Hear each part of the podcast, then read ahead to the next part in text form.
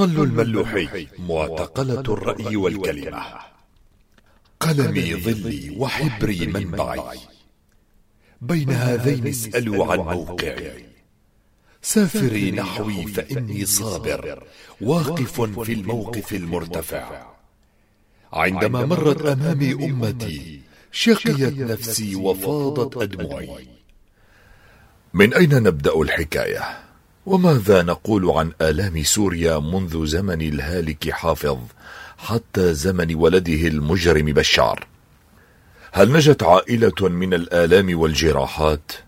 هل بقي لحرية الرأي معنا في دولة المخابرات الظالمة التي لا تتمتع بأدنى درجات الأخلاق؟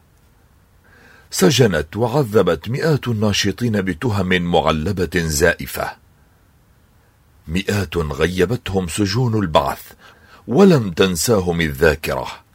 من هؤلاء سجينة الرأي والكلمة طل الملوحي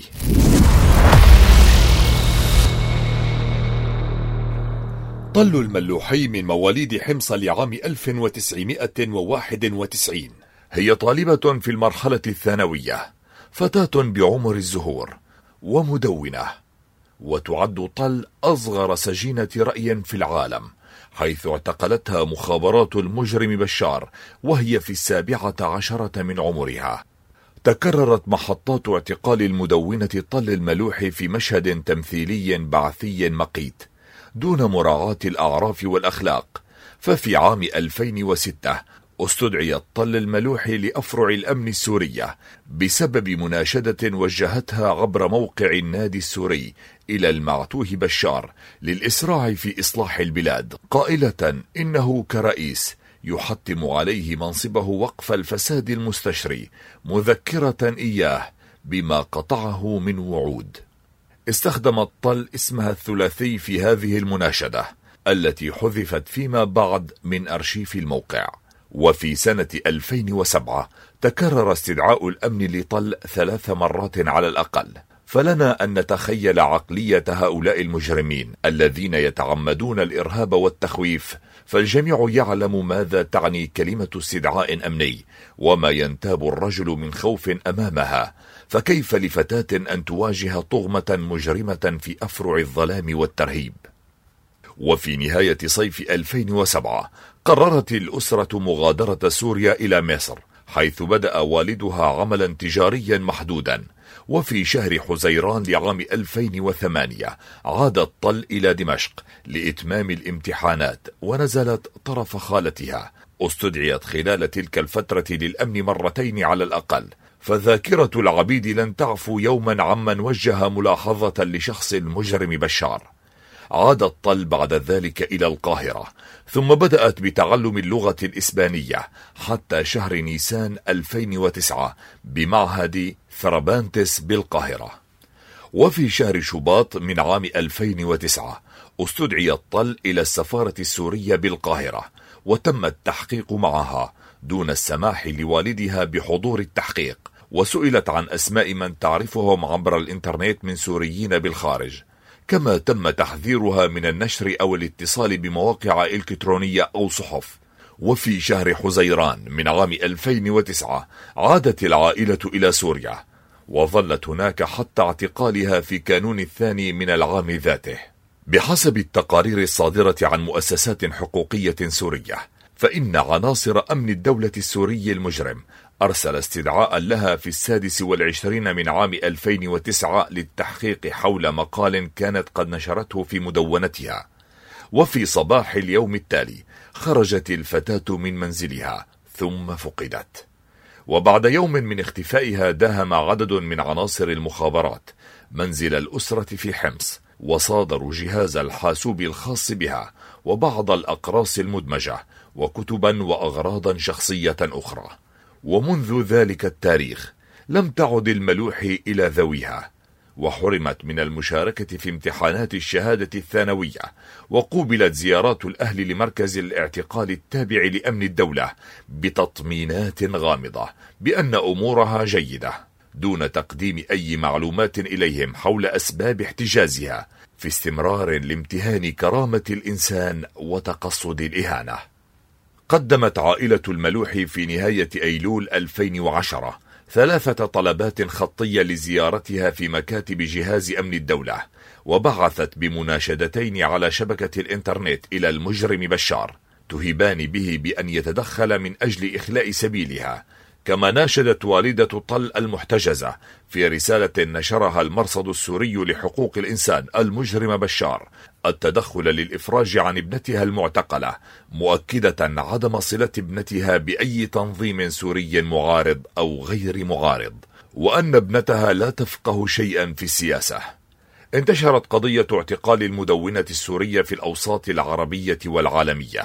حيث أطلق نشطاء مصريون في عام 2010 دعوة لتنظيم وقفة احتجاجية أقيمت أمام السفارة السورية بالقاهرة تضامنا مع المدونة السورية المعتقلة لمطالبة السلطات السورية بالكشف عن مصيرها وإطلاق سراحها. كما نظمت مظاهرة أمام مقر نقابة الصحفيين المصرية للإفراج عنها. تزامنت هذه المظاهرة مع وقفة احتجاجية أخرى نظمها أعضاء الاتحادات الطلابية في باكستان تنديدا باعتقال طل الملوحي. وفي اليوم ذاته نظم ناشطون سوريون مظاهرة أمام السفارة السورية بباريس حاملين صور طل وغيرها من معتقلي الرأي. ووزعوا بيانا باللغتين العربية والفرنسية مطالبين فيه بالحرية لطل وجميع المعتقلين. وفي اليوم ذاته أيضا نظمت مظاهرة إلكترونية على صفحات الفيسبوك شارك فيها ناشطون سوريون وعرب ضمن حملة المطالبة بحريتها. وفي الرابع من تشرين الأول 2010 اعتصم العشرات من الصحفيين والحقوقيين ونشطاء المجتمع المدني أمام السفارة السورية بالعاصمة اليمنية صنعاء مطالبين السلطات السورية بإطلاق سراح المدونة طل الملوحي المعتقلة منذ عشرة أشهر في سجون المخابرات السورية. وكنظيره في مصر. رفض السفير السوري الفاسد في اليمن تسلم النداء الحقوقي من أجل الإفراج عن طل الملوحي توسعت قضية طل أكثر فأكثر كونها أصغر معتقلة رأي في العالم. فدعت منظمة مراسلون بلا حدود إلى وضع حد فوري لهذا الاحتجاز التعسفي وإخضاع هذه المدونة لمحاكمة شفافة. وطالبت منظمة هيومن رايتس واتش بالإفراج عن الطالبة المعتقلة. وتدخلت منظمة العفو الدولية لتقول أنها تعتقد أن الملوحي من سجناء الضمير. وكل هذا التفاعل العربي والعالمي للكشف عن مصيرها والإفراج عنها لم يلقى استجابة من نظام قائم على الجور والظلم وكبت الحريات ورغم ذلك لم تتوقف النشاطات الحقوقية والإنسانية الداعية للإفراج عنها وكشف مصيرها حيث وقع أكثر من أربعة آلاف شخص على بيان حملة أفرجوا عن طل الملوحي. والتي انضم لها ناشطون وحقوقيون من مصر وسوريا وعدة دول بالمنطقة والعالم. ولنا أن نتخيل وقاحة وإجرام بشار وحاشيته التي ورثت الدناءة والخسة عن الهالك حافظ ليصدر في الرابع عشر من شباط 2011 حكم على طل الملوحي بالسجن لمدة خمس سنوات بتهمة إفشاء معلومات لدولة أجنبية. ولم تكتفي ميليشيات البعث بذلك بل لفقوا قصة لا يمكن أن تجد مثلها في قصص ألف ليلة وليلة عن اتهام طل الملوحي بالتخابر مع أمريكا وإفشاء معلومات تضر بالأمن القومي.